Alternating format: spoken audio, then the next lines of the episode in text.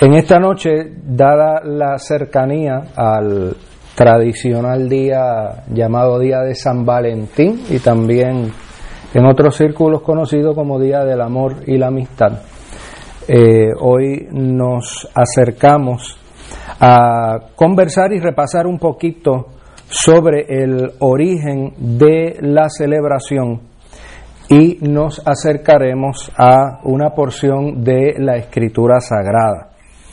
Eh, y buscando información, porque desde que yo tengo memoria, desde pequeñito en la escuela, llegaba el día 14 de febrero y como, como comentaba ahorita fuera de las cámaras, eh, ese día era obligado de que las y los niños en la escuela llevaran tarjetas de corazoncitos y adornos eh, diciendo Be my Valentine o You're my friend o whatever, um, para regalarle a todas las personas, a todos los demás niños del grupo. Y algunas y algunos pues llevaban adicionales porque les regalaban hasta quien no conocían. Eh, y usualmente en la escuela donde yo crecí, quien más tarjetas eh, llevaba usualmente adquiría un grado mayor de popularidad entre eh, las personas de su género opuesto. Ese grado de popularidad yo nunca lo tuve en aquella época, pero lo disfrutábamos como quiera. pero dentro de todo, ¿verdad? Eh, con toda, todas esas celebraciones, esas costumbres, eh, se hablaba de San Valentín, pero a mí me llamaba la atención que los muñequitos no parecían un hombre, sino que parecían un nene con alitas y con un arco de una flecha eh, y pintadito de, rojo o de colorado. Eh, así que hay muchas cosas que hacemos y repetimos sin necesariamente saber cuál es el origen o qué tipo de sincretismo hemos tenido en ellas, qué cosas se han mezclado, ¿verdad? Lo mismo pasa con la Navidad. Pero hoy estamos con San Valentín, así que me dio curiosidad por investigar eh, algunas de las cosas que se dicen o que se hayan dicho sobre la celebración y sobre este singular personaje. Y resulta que hay varias, varias leyendas sobre San Valentín y subrayo la palabra leyendas. Eh, y tomando una fuente cuyo tema son leyendas medievales la cultura del medievo y sus mitos, encontré lo siguiente. Eh, según la leyenda más conocida y más popular, San Valentín era un sacerdote en Roma que vivió durante el reinado del emperador Claudio II.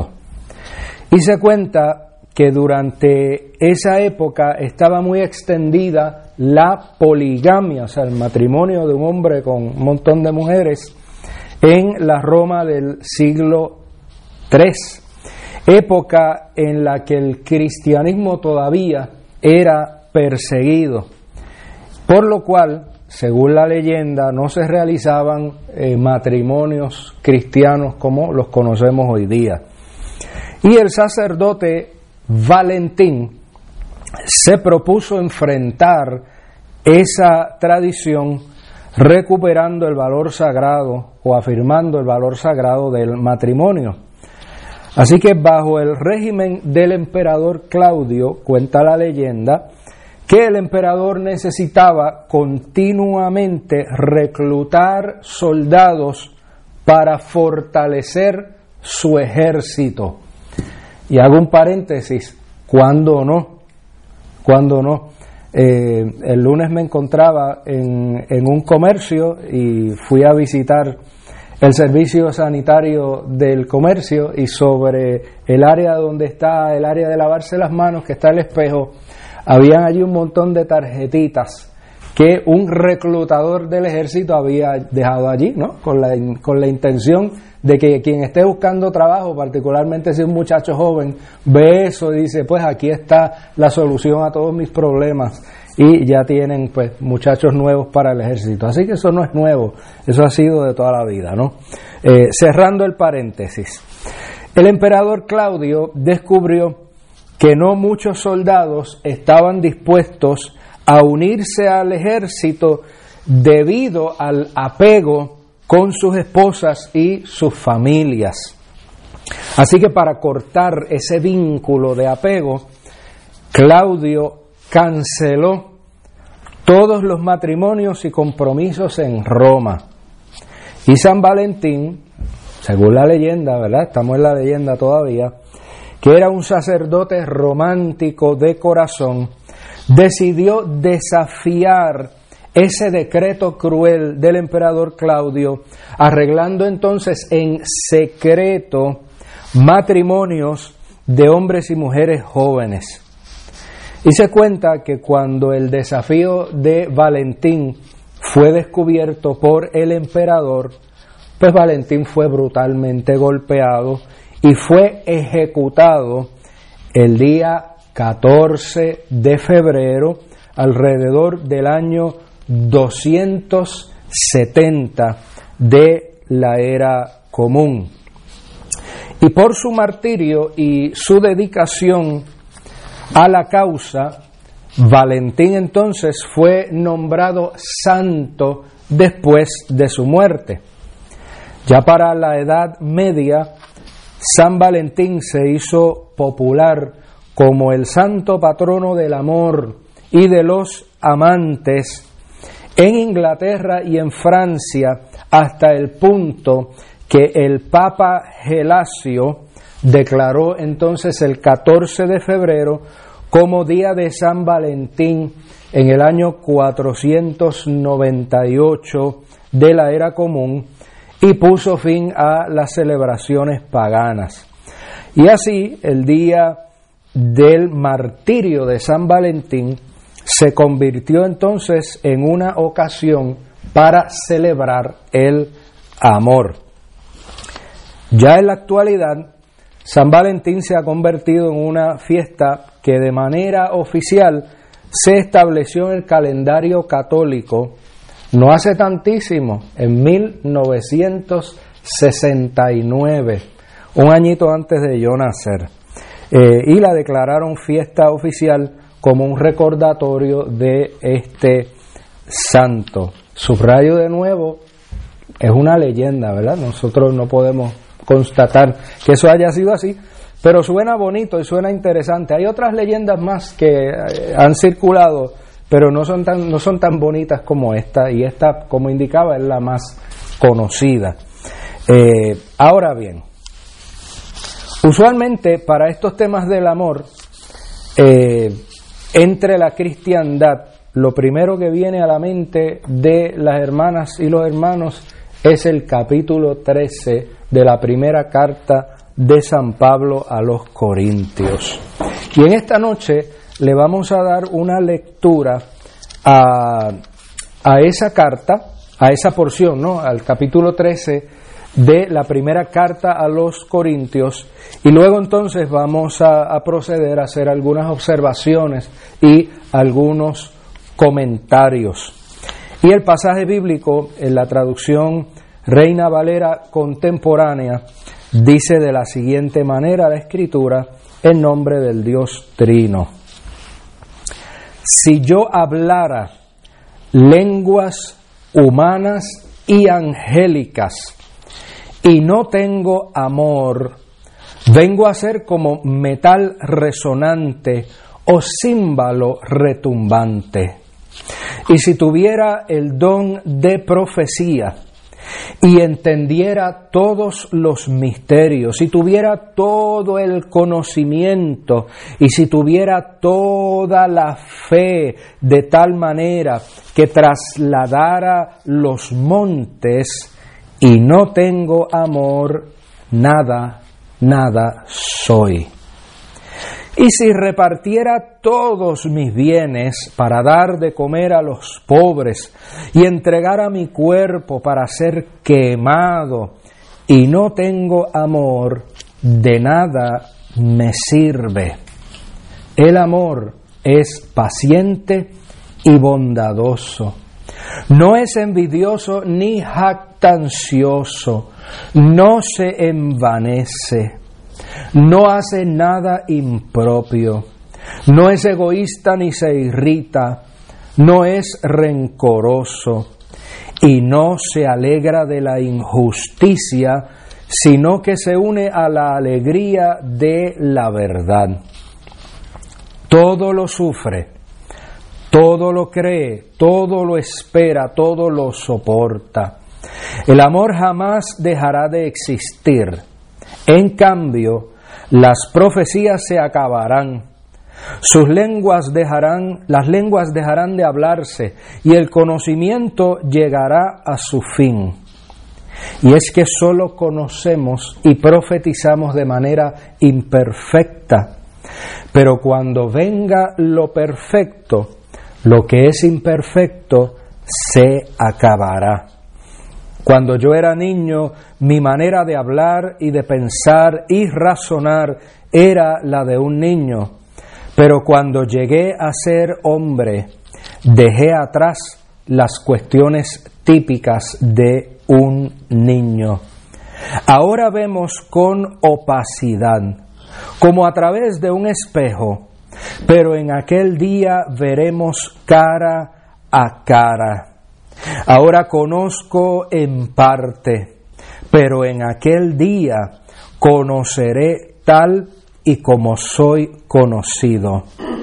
Y ahora permanecen la fe, la esperanza y el amor, pero el más importante de todos es el amor.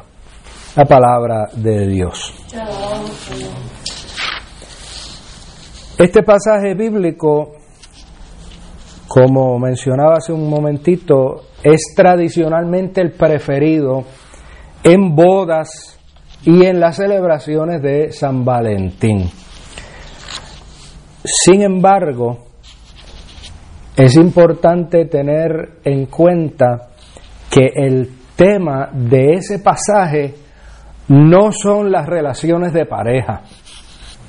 Si uno quiere leer escritura sagrada que tenga que ver con relaciones de pareja, pues puede leer por excelencia el Cantar de los Cantares, que es un largo poema erótico hebreo. Y eso sí habla de la relación de la pareja, del amado con la amada, en detalles que yo no voy a repetir aquí ahora. Pero el capítulo 13 de la primera carta a los Corintios no es un capítulo sobre el amor de pareja, ni sobre el enamoramiento, ni sobre la chulería de la esposa y el esposo, ni nada de eso. Forma parte de una carta que San Pablo le escribió a la iglesia que estaba en la ciudad de Corinto. Y San Pablo les escribió esa carta para corregir ideas y prácticas distorsionadas que ocurrían en aquella iglesia. Quienes a través de los años suspiran y dicen, como he escuchado muchas veces en mis años de la pastoral, ay, si volviéramos a la iglesia primitiva, ciertamente no tienen conciencia de las circunstancias que tenían aquellas comunidades. Acá entre nos y para toda la gente que va a ver esta grabación, eh, yo no cambio la iglesia que nos ha tocado vivir ahora por las iglesias que aparecen en el Nuevo Testamento, por ninguna de ellas. Eh, de las múltiples circunstancias eh, problemáticas que había en aquella comunidad, y mire de nuevo, si usted lee la carta, la primera y la segunda carta a los Corintios, eh, usted va a encontrar problema tras problema, bochinche tras bochinche, situaciones que, que en algunos casos rayan en, lo, en, lo, terrible y en lo vergonzoso.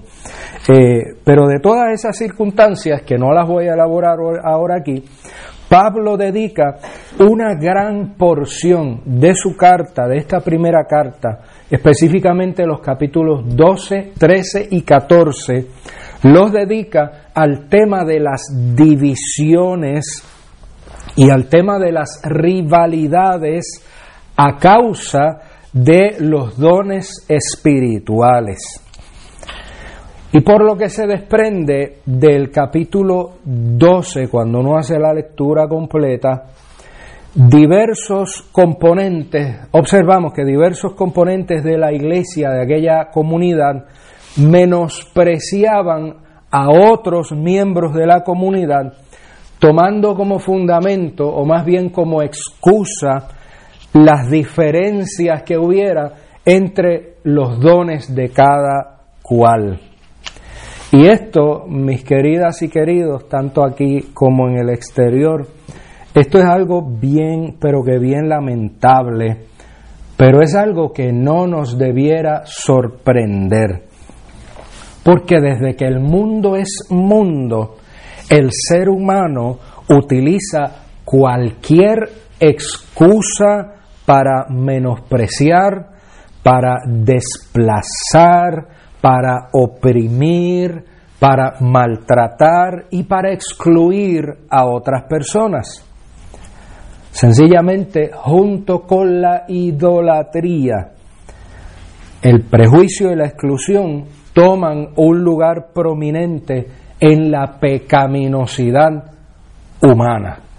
Si fuéramos a, tratar de resumir eh, cómo se manifiesta la pecaminosidad del ser humano, básicamente van a ser esas dos cosas, la idolatría y la opresión, la exclusión, el prejuicio, esas dos cosas, desde que el mundo es mundo. Así que no nos debe sorprender cuando empezamos a leer esas porciones de la carta a los Corintios y observamos que gente que se daba golpes de ser muy espirituales, pues estaban pisoteando a los que no eran iguales a ellos o a ellas.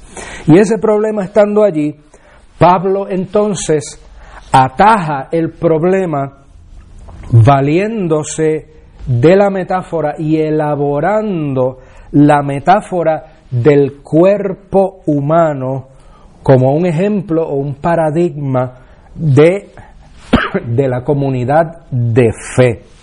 Y por dar un par de ejemplos, ahí mismo en el capítulo 12, el verso 12, Pablo le dice a la comunidad, porque así como el cuerpo es uno solo y tiene muchos miembros, pero todos ellos, siendo muchos, conforman un solo cuerpo, así también Cristo es uno solo. Y más adelante, en ese mismo capítulo, el verso 27, él le va a decir a aquella comunidad, ahora bien, ustedes son el cuerpo de Cristo y cada uno de ustedes es un miembro con una función particular. Y así San Pablo entonces utiliza, él lo va elaborando, cuando usted lo lea con calma va a encontrar eh, argumentos de lo más interesantes. Por ejemplo, él pone a las, a, las, partes del cuerpo a hablar unas con las otras y a decir, bueno, si el, el ojo no le puede decir a la oreja, pues porque como yo no soy oreja, pues no sirvo o como tú no eres ojo, tú no vales, ¿no? Y él hace toda esa elaboración de lo más interesante en esa metáfora del cuerpo. Ahora bien, el capítulo 13 entonces viene a ser el punto medular de toda la argumentación de el apóstol. Y por eso es indispensable leer el capítulo 13 pero no comenzando en el verso primero como nosotros lo hicimos, sino yendo un poquito más para atrás, comenzando en el verso 29 del capítulo 12 y ahora le vamos a dar lectura. Dice así, ¿son todos apóstoles? pregunta el autor. ¿Son todos profetas? ¿Son todos maestros? ¿Hacen todos milagros? Tienen todos dones de sanidad. Hablan todos lenguas. Interpretan todos. Cada una de esas preguntas, ¿verdad? Son preguntas retóricas, pero todas tienen, todas tienen exactamente la misma contestación y la, y la respuesta a, a, esa, a cada una de esas preguntas es un rotundo no. No. ¿Son todos apóstoles? La respuesta es no. ¿Son todos profetas? La respuesta es no. ¿Son todos maestros? La respuesta es no. Y así a cada una de esas preguntas retóricas. Y entonces él continúa diciendo, ahora llegamos al verso 31 del capítulo 12. Como no es así, ustedes deben procurar los mejores dones, pero, y aquí viene la, frase medular, pero yo les muestro un camino aún más excelente. Yo les muestro un camino aún más excelente y de ahí entonces continúa todo este bella toda esta bella prosa poética. Si yo hablara lenguas humanas y angélicas y no tengo amor vengo a ser como metal resonante. Si tuviera el don de profecía etcétera y él sigue cada una de, de esas aseveraciones pareándolas con la ausencia del amor para decir que sencillamente si el amor no está presente, por grande o impresionante que sea todo lo demás, no es otra cosa que un pedazo de metal que hace ruido y que molesta. Así que esa introducción es lo que va preparando el camino para este capítulo décimo tercero de la carta de San Pablo a los Corintios. Él presenta el amor como ese camino que es más excelente. Él está diciendo que es mejor, es mejor que todo lo que han estado hablando hasta ese momento. Lo que es mejor es este camino, el camino del amor. Así que de esa manera Él está afirmando el, eh, el argumento de que el amor es el antídoto para las toxinas de las divisiones, de los prejuicios, de los rencores y de los resentimientos. Esa es la mejor manera de combatir todo eso, toda esa cuestión tóxica que se da en las relaciones humanas, es con el amor. También él está afirmando que es el amor lo que debe dirigir y lo que debe nutrir las relaciones en la comunidad. Pues ante el amor, todo lo demás, absolutamente todo lo demás, cobra un lugar secundario. Y en tercer punto, el apóstol está afirmando con, a través de este pasaje que el amor es el resultado de la maduración en el seguimiento de Cristo. Esos últimos versos que leíamos cuando yo era niño, mi manera de hablar, de pensar y razonar era la de un niño, pero cuando crecí dejé atrás esas cuestiones típicas y él está haciendo una afirmación muy importante. Ahora vemos con opacidad, o sea, en, el otro idioma, with blur, ¿no? Eh, algo opaco. Eh, como a través de un espejo, los espejos de esta época no son los espejos que tenemos ahora, eran pedazos donde la imagen, busque usted un, un pedazo de metal en el cual más o menos usted se pueda mirar y usted no va a ver los detalles, pero más o menos así eran los espejos de, aquella época. Eh, ahora vemos con opacidad como a través de un espejo, pero en aquel día veremos cara a cara. Ahora conozco en parte, pero en aquel día conoceré tal y como soy conocido. En otras palabras, él está trayendo un elemento que no debemos olvidar cuando hablamos del amor, y es que el amor crece, el amor madura, y mientras pasa el tiempo y se cultiva, el amor va tomando dimensiones distintas a las que tenía en un comienzo. Eh, y en, la, en el último verso del capítulo, como a manera de, darle un, un, sello, un punchline al final, él va a afirmar, permanecen, lo que después que todo haya acabado, lo que permanece es la fe, la esperanza y el amor, pero el más importante. No es que los otros no sean importantes, es que el más importante es el amor. Así que este pasaje viene entonces a ser algo así, yo diría, como una elaboración poética del principio que fue acentuado por nuestro Señor Jesús de Nazaret.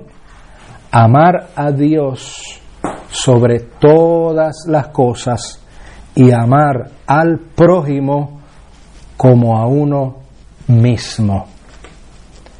En mi lugar de origen diríamos lo demás es parking, lo demás es parqueo. El amor a Dios y el amor al prójimo. Así que, queridas y queridos hermanos, les dejo por ahora a los hermanos que nos ven a la distancia. Nos despedimos y quedamos con esa reflexión y esa invitación a examinar el capítulo 13 de la primera carta a los Corintios pero tomando en consideración su contexto y viendo toda esa introducción que encontramos en el capítulo 12 para entender y poder apreciar la profundidad de lo que el texto está planteando allí. Así que nos despedimos hasta la próxima de los hermanos en la distancia. Muchas bendiciones. Y cortamos por aquí también. Eh, ¿Alguna observación, pregunta, comentario, duda? Está abierta la mesa y las galletitas. No, eh, un texto fabuloso, ¿no? Eh, yo pensaba